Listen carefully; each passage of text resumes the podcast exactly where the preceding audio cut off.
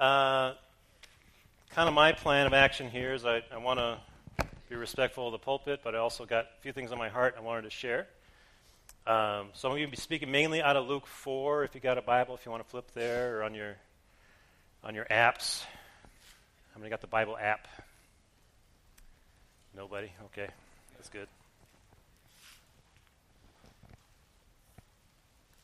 So I want to talk about anointing and share a little bit of what's going on with uh, the ministry and my family. And uh, just to kind of set the atmosphere, this has really nothing to do with the message, but um, the Lord wouldn't let my wife and I sleep last night. So we just we stayed up and prayed uh, the whole evening, basically. Uh, we may have got an hour or two of sleep. Um, but I just I want to make sure we understand like why we're here, and I'm, I do not want to just go through the motions and have a message and learn something and go out the door.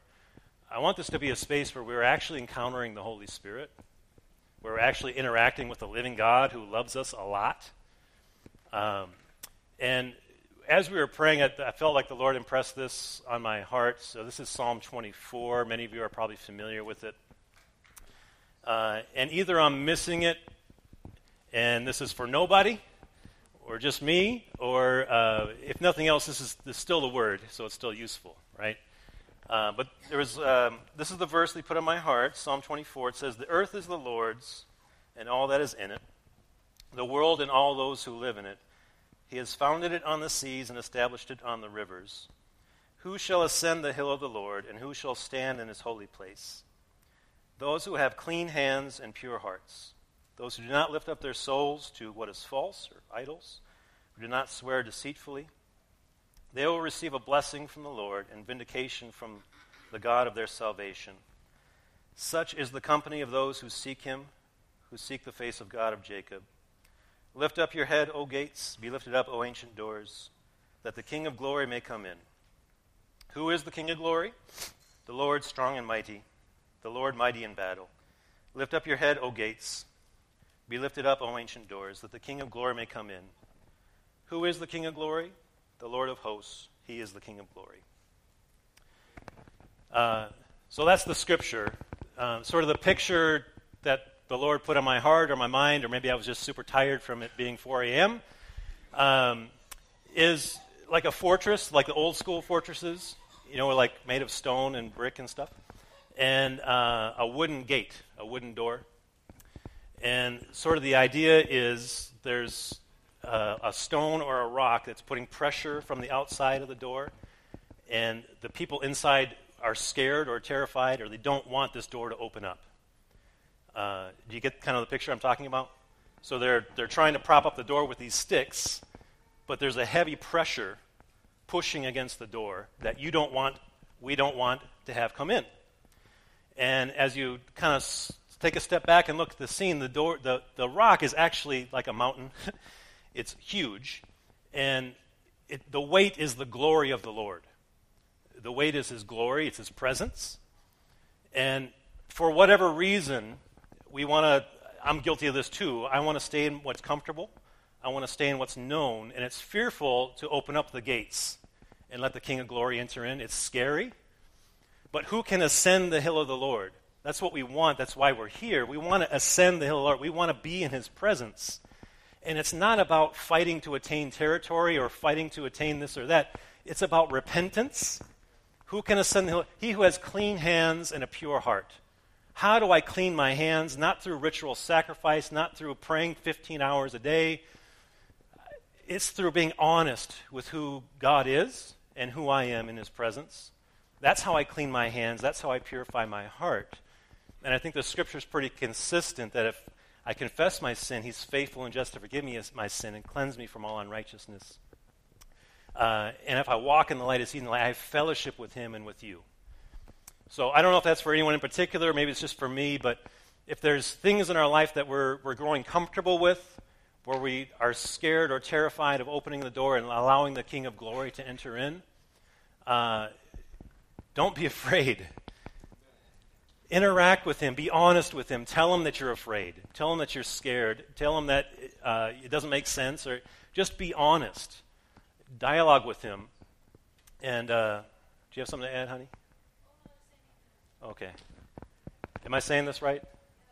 Okay. Cool. Um, so that, that, that's just what the Lord put on my heart. I hope that um, speaks to me more than just me. Okay. Uh, but Luke 4, uh, verse 18, I want to talk about the anointing and what that means and where it comes from and, and all that good stuff. Uh, has everybody got it? All that wants to have it, will have it. Okay. Uh, it says this. This is Jesus, and uh, to set the stage, he was just baptized by John in the Jordan, and the Holy Spirit descended on him like a dove. So the Holy Spirit's cloaking him, filling him. And immediately he goes into the desert for 40 days. You remember this story? To be tempted by the devil. And now he comes back, and it says that Jesus is full of the Spirit's power. So it says in verse 16, actually, when he came to Nazareth, where he had been brought up, he went to the synagogue on the Sabbath day, as was his custom. He stood up and read. The scroll of the prophet Isaiah was given to him. He unrolled it, found the place where it's written, The Spirit of the Lord is upon me, because he has anointed me to bring good news to the poor. He has sent me to proclaim release to the captives and recovery of sight to the blind to let the oppressed grow free, to proclaim the year of the Lord's favor. That sounds pretty good, I think. Okay? Uh, so, typically in Christian circles, when people talk about the anointing or that person was anointed or that service was anointed, what we're talking about is God's presence was there in a tangible way, and it was ministering to me it was setting things free or correcting things in my spirit that were off or wrong. And it's bringing things back into alignment with who God is. Would you sort of agree with my premise there? Okay? So, we all would kind of say, I think, that we want anointing. We want the anointing in our life. We want the presence of God in our life. We want a right relationship with Him, or we wouldn't be here. We're at least thinking about it. And uh, I want to talk about the anointing process, and some of you maybe know more of this than I do. Um, but what it would take to receive anointing in kind of the Old Testament times, uh, biblical times. Um, so if you think back through the Old Testament, you got kings of old like David and Jehu and these people that would uh, actually have anointing from olive oil being poured on their head, and that's a symbol of their authority or their kingship. Uh, another way it's used in biblical times is for healing oil, like a medicine.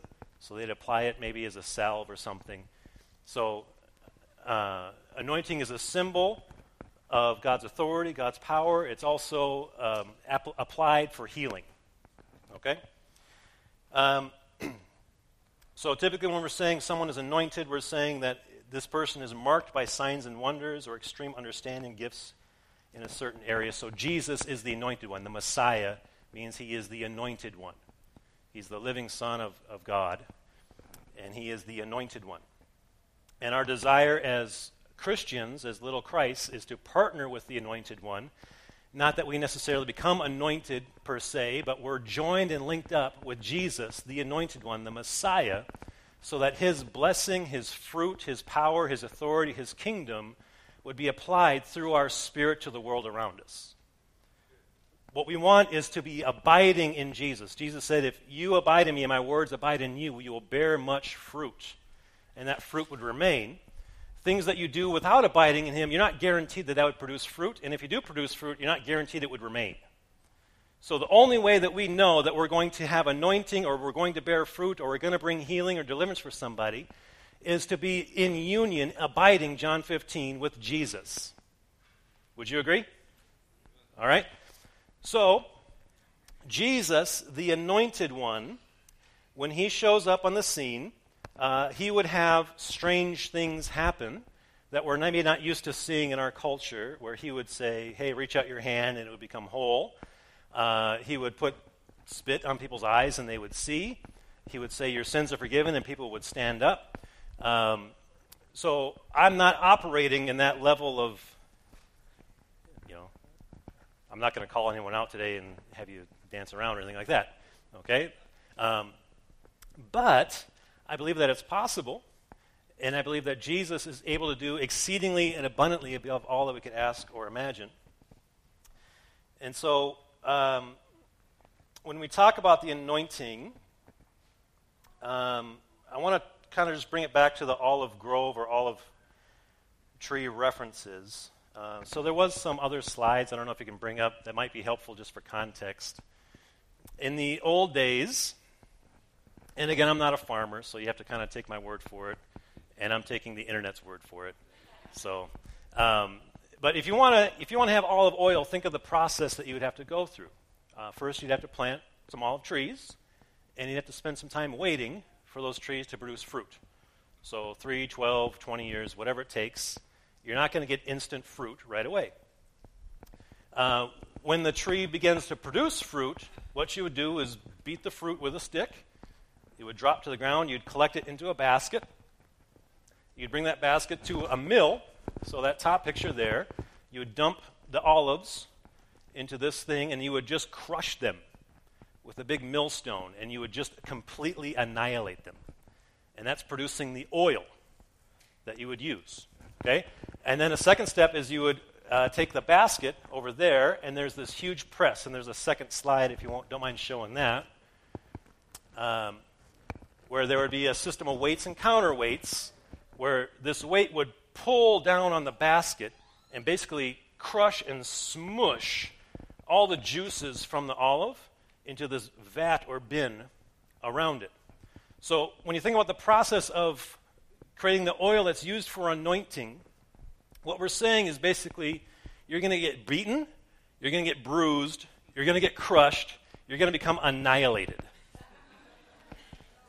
Does that sound fun? Okay? And it's really no different in the Christian life. What we're saying is, God, I want to be with you. I want to bear fruit for your kingdom. And we're not even saying that necessarily from a fleshly desire. He gives us the, the words to say to Him, God, I love you. God, I want to be with you. God, I want to bear fruit for your kingdom. He gives us those words and He gives us those desires. And now He's going to start putting us through this process where we're going to get beaten. Uh, you know, you think of yourself as like maybe this olive tree that just finally grew to maturity and you're starting to see signs of fruit. And you could say, Awesome. I've got some olives now on my branches. I'm finally the thing I was made to be. I'm finally doing what I was created for right? And then somebody comes along and starts beating you with a stick.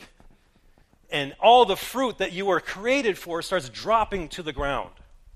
Everything that you've worked so hard for, you've strained for the last 12 years to produce this olive, and someone just carelessly knocks it to the ground. What a jerk, right?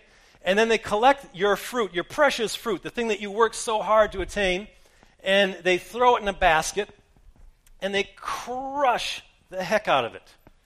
I wanted to say the other word, but it's church. So they crush it, they annihilate it. Okay, so all of your fruit, all of your production, the thing that you were made for, is going to waste. It's just being pummeled, and it's turning into something else.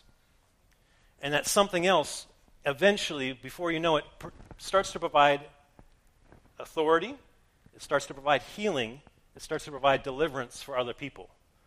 So this is called perseverance. And it's really the only path that I know of to true anointing and true deliverance in the kingdom of God is remaining. You have to learn to remain under that thing that's pushing you down and crucifying you. It's at the cross is where we, where we get to meet Jesus and we start to identify with his, with his pain and his power. Uh, so I'm going to flip around a little bit.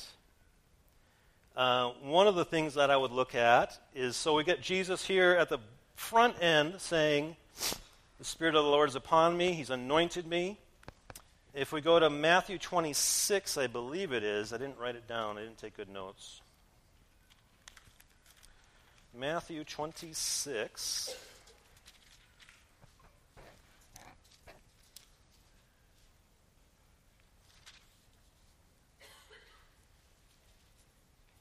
Yeah, verse 36 to 46. So, kind of the front end, we got the, the Spirit anointing Jesus. We fast forward a few years to this verse right here. In the middle, he's got all this wonderful fruit. Think of it like those olives that would be fun things to look at. So at the front end, he's tempted in the wilderness. Now at the back end, he's going to the cross.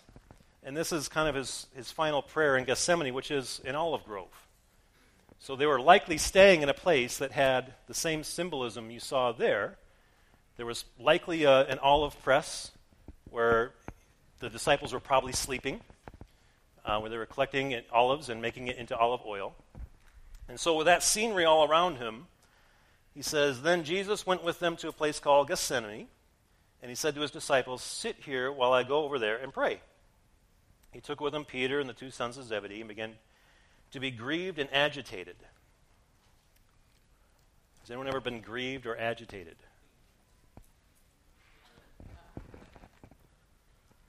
So, when we're grieved or agitated, it's important to pause and just think about why am I, what am I grieved about? Why am I agitated with this? What, is, what human ambition is trying to be accomplished right now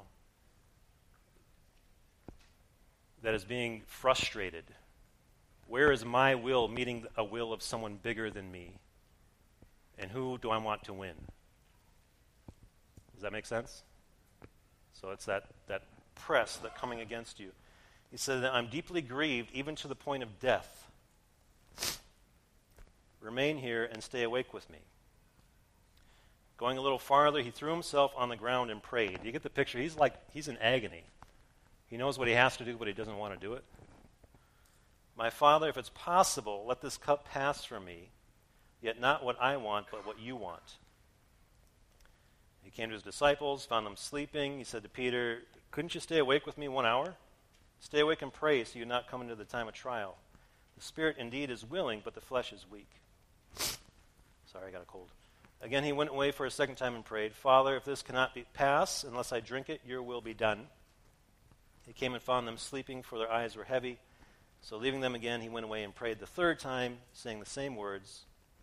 He came to the disciples and said to them, Are you still sleeping and taking your rest? See, the hour is at hand. The Son of Man is betrayed in the hands of the sinners. Get up, let us get going. The betrayer is at hand. So he's praying in Olive Grove. Uh, three times he prays, God, I don't want to do this, but if this is the way that you want, help me, basically. That's my paraphrase. I don't, God, I don't want to go through what I'm going through, but I trust you. God, I don't want to step through this. I don't want to take another step. I want it to stop. I want to exit. I want to turn around. I want to pull the parachute. I want this to be over. But not my will, but yours. So it's that tenacity and surrender of the Holy Spirit where we're saying with Jesus, with Peter, with Paul, with all the forerunners of our faith, we're saying, God, I love you. Not my will, but your will be done. Amen? Okay? Um, just to add some more context to this, can we flip to Philippians 3, please? Galatians, Ephesians, Philippians.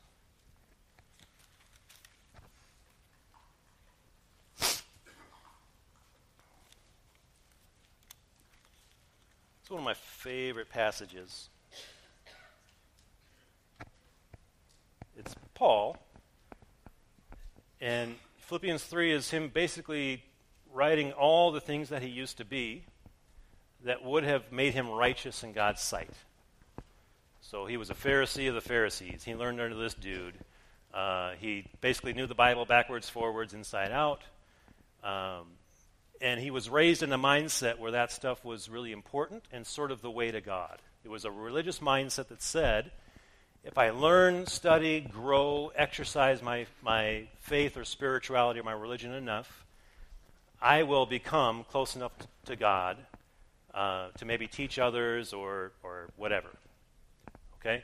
Uh, contrast that with Jesus, who was sort of persecuted by these people for not washing his hands or rubbing grains on the Sabbath. Uh, Jesus understood that it's the inside of the cup that matters, not the outside. It's what's going on in your heart and in your spirit and in your mind um, that, that makes you clean. not what you perform on the outside. So in Philippians 3 7 through 11, Paul says, Whatever gains I had, so all those religious things, I've come to regard as a loss because of Christ. More than that, I regard everything as a loss because of the surpassing value of knowing Christ Jesus my Lord. For his sake, I've suffered the loss of all things. I regard them as rubbish in order that I may gain Christ and be found in him. Not having a righteousness of my own that comes from the law, but one that comes through faith in Christ, the righteousness from God based on faith. I want to know Christ and the power of his resurrection and the sharing of his suffering by becoming like him in his death, if somehow, if somehow I may attain the resurrection from the dead. So here he's saying, uh, verse 10 in particular, I want to know Christ and the power of his resurrection and the sharing of his suffering, becoming like him in his death. A lot of us would identify with that first part, the anointing part. I want to know Christ and the power of his resurrection. I want to walk in a room and have demons fall on the ground and leave. I want to see people that haven't known him before, have been deceived, come to know him. I want to see people where Satan has blinded the minds of those who don't believe. I want to see the kingdom of God and the kingdom of light come in and just sort of like explode and demolish. And that's one of the works of Jesus, actually, is to destroy the work of the devil. I want to see that in living action. I want to walk that out. And at 810 in the North Minneapolis, we've seen some of that.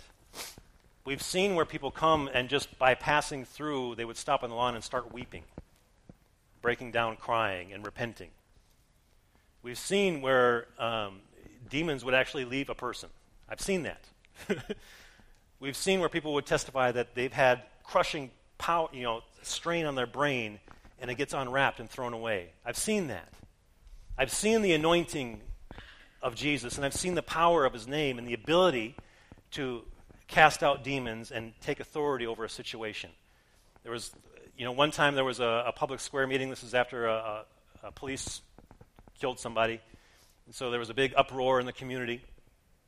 And the city council member was literally shouting over the microphone and stomping his foot, Shut up, shut up, shut up, sit down. It was contentious. I don't know how, but somehow he handed me the microphone, and I was able to pray, and the room, the atmosphere changed. The presence of God is real. It's not just a you know, fairy tale or die, punch your ticket, go to heaven someday. It's real. He's alive, and he lives inside of us. We're ambassadors of Jesus Christ. The same power that raised him, the same anointing that raised him, that abides in us, and it guides us into truth. But we get so frenetic in our pacing and we get so reliant on our flesh that we forget about what it takes to get the anointing and the actual power. It takes sitting, resting, quieting yourself, and allowing your ambition to be crushed. So, at the end of all that olive oil stuff, there's this I forget the name of it, I should have written it down. But there's this film that's left that stinks, it's gross. And there's a few basic uses for it. One is you can use it to like harden your table, like a resin, or throw it away for fertilizer. That's basically it. So after the anointing is poured out, after the olive oil is, is extracted, what's left is dirty trash. And that's, I think, basically what Paul is saying here. I count all my fleshly works, everything that I used to rely on, the beautiful fruit that I wanted to preserve and show everybody, I'm now counting it as garbage. That I may know him. To know him is eternal life. Not what you do, but who you know and who you become in his presence. When you allow yourself to sit under the pressure and the weight of the glory of Jesus Christ, you are yielding to conforming into his image. If you scoot out and escape, if you think about yourself being crushed by that olive press, if I say that's enough and I scoot out, the measure that I scoot out is the measure that I've been conformed. Now I'm, now I'm going to regress back to my own image, my own ways, my own thoughts, my own ambitions, my own direction. But if we remain where He's placed us, if we let the crushing finish its course, we're going to have anointing that flows from that. And that anointing will bring healing to others around you. It's not just for yourself. it's for your family, it's for your community, it's for people that don't know Him yet. And this is a cause, this is why Paul would say, rejoice in your suffering. Rejoice when you're being pruned. Rejoice when you're being crushed. Re- even if you're pressed, you're not crushed. Even if you're persecuted, you're not abandoned. Can anything in all creation separate you from the fact that God loves you? Angels, demons, present, future, anything. No. So if you're going through some tough stuff, it does not mean that God doesn't love you. It might mean, in fact, that He loves you a lot. So much that He wants to push your gross crap out of your body and conform you into His image and have the fragrance and the aroma of Jesus follow you wherever you go. Maya and I were at Walmart last night buying toothbrushes. This is how chaotic our life has been lately. We forgot toothbrushes. And uh, what was his name? Thomas. So we had Thomas at the checkout line. We just started a conversation and he uh, was getting donuts and cigarettes. That's like he had 12 bucks left, and that's what he wanted. okay? Can't blame the guy. Uh, but just in chatting to, we, we offered to pay for his stuff. He let us do that, and then we talked to him some more. And um, come to find out, like, he's, he's got no place to stay. So you guys gave us an extra room. We offered an extra room. Maya tried to offer him, you know, some cash that we had on our pocket. Um, but he, he wouldn't take it. Do you understand what I'm getting at? He wouldn't receive it. And there's, there's issues of pride and self reliance in all of us that can hold us back from receiving the anointing of God. When you're getting crushed, when you're getting persecuted, when you're getting pushed down, one reaction is to say, Well, I can handle it. I'm going to get through this. And you, and you tr- sort of dig down and you plant your roots in your flesh and you push back against whatever is coming against you. Maybe that's not the best way. Maybe it's okay to receive the help of the Holy Spirit and just begin an honest dialogue. God, I, I, I don't know what the heck is going on. This doesn't make any sense to me.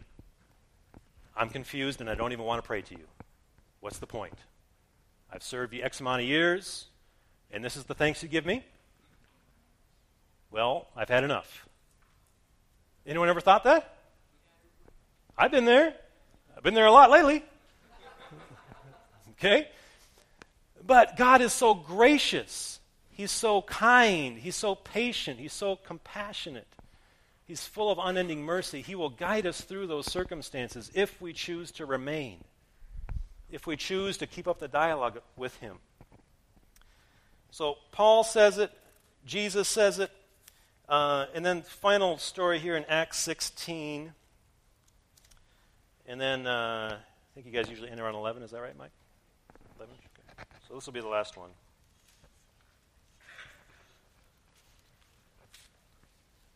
This is my next favorite story.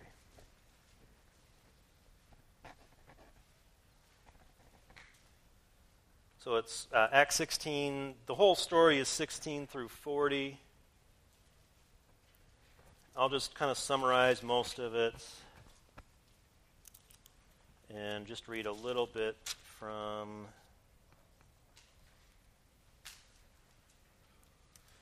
Uh, I'll start at verse 25. So here's the issue Paul and Silas were on a missions trip. There was this demonized girl that could tell the future, she was bothering them. Uh, Paul commanded the demon to come out. It did. So there's that anointing, the power of God. And then, as thanks or reward, they're captured, beaten, and thrown in prison. Right? And when we think of prison, it's not like a jail that you would go into today where it's, you know, you got four walls, a bed, and a toilet. It's pretty gross. A lot of times it was just like a hole in the dirt. Right? So it's not nice. Um, so here it says about midnight. So they're just got the crap beat out of them. They're thrown in jail. About midnight, Paul and Silas were praying and singing hymns to God. And the prisoners were listening. So again, what you're going through, you're not going through it alone. There's people watching you. There's people in community with you that are paying attention to how you respond. Your kids are paying attention to how you respond. So they're listening suddenly there was an earthquake so violent that the foundations of the prison were shaken, and immediately all the doors were open and everyone's chains were unfastened. The jailer woke up, saw the prison doors wide open, he drew his sword to kill himself, since he supposed the prisoners escaped. But Paul shouted, Don't harm yourself, we're all here. And then his whole family gets saved. Right? So, what if Paul and Silas took the attitude, God, really? I throw out a demon, I'm preaching the good news, I'm going where I don't even have a bed, I don't even have a home. Really? Really? I get beat up and thrown in jail. Really? Right? What if they had taken that attitude? We wouldn't have had this story. Right? There's, there's people that, that need the kingdom of God to, to be preached to them. And often that's not going to come just by rote words or rote speech. If you've ever done outreach, you can do it from an attitude of just, I'm doing this because I'm supposed to. And I've done that a lot in my early Christian years, and it didn't really produce much fruit, and it kind of kind of stunk. It wasn't very much fun for me. It wasn't fun for the people I was talking to. It wasn't fun for anybody. But if you allow yourself to be pressed in the presence of God, if you allow the weight and the glory and the presence of Jesus to press you, to start conforming you to, into His image, to remove your fleshly and human ambition from you, what you'll see is you, you actually start to have love for God and for other people pour out of you. Where you were angry before, you're not. You're sympathetic, you're empathetic, you're full of grace and mercy and truth. You're starting to act like Jesus, not because you tried harder. If you could do it in your own effort, you could get credit for it, and we wouldn't have to be here. Mike could write a book, and we could all read it and go home. Okay? But we can't do it. I can't change my heart. What I can do is position myself to remain under His Word, in His Spirit, and in His guidance. And trust that He will guide me through every circumstance of life to be conformed into His image, to bear whatever fruit He wants me to bear, whatever that looks like. So, for our family, we're, we're going through a, a difficult time. Um, I'm not sure how much, if any, Mike shared with anybody, but uh, my father, basically about the same time we entered into ministry, so about four years ago, uh, was diagnosed with a form of cancer called multiple myeloma. You never hear this? It's cancer of the blood. So what it does is it uh, decreases bone marrow and bone density, and there's no real cure for it. It's just uh, you try to maintain life as good as possible. Your bones become brittle. So he was diagnosed some time ago. And uh, last month, he took a fall and broke a bunch of stuff inside of his body. Um, so, as a family, uh, we've made the decision to take a step back from ministry for a little bit to be closer in ministering to my father and just helping him with his property needs and daily needs. Um, so, ministry wise, we've got a ministry that we like, we love, we've built. It was nothing before, and now it's something. And we feel like God is asking us to take a step back away from it for a little while um, to minister to my dad. And that hurts a lot. And so I've gone through the last month, I've gone through kind of the cycles of rejection and grief, anger, uh, resentment, rejection. Um, and so there's, there's been times in that even a couple weeks ago I was splitting wood for my dad and just really angry. So I was really splitting wood you know, just thinking about stuff. And um, that verse popped into my heart. You know, many will say to me, Lord, Lord, I did this and this and this. And they'll just say, I don't know you. So it gets to the point, too, where when we choose our own way, we're choosing to turn away from our relationship with Jesus. Um, so I, I, really feel like this is something that the Lord is asking us to do, and I don't understand it, uh, but I want to be obedient to it. So uh, we'll be relying on partners and friends to kind of run some of the day to day things at 810. Um, but our home base will be in Warroad, Minnesota. Anyone hear that town? All right, it's remote. So, uh, no Walmart close by to there. Uh, but that's where we'll be for the next season. I don't know how long that season is, even. But we'll be there for a bit. Um, so, when I'm speaking these things, I'm basically just preaching to myself. um, maybe it'll minister to some of you as well.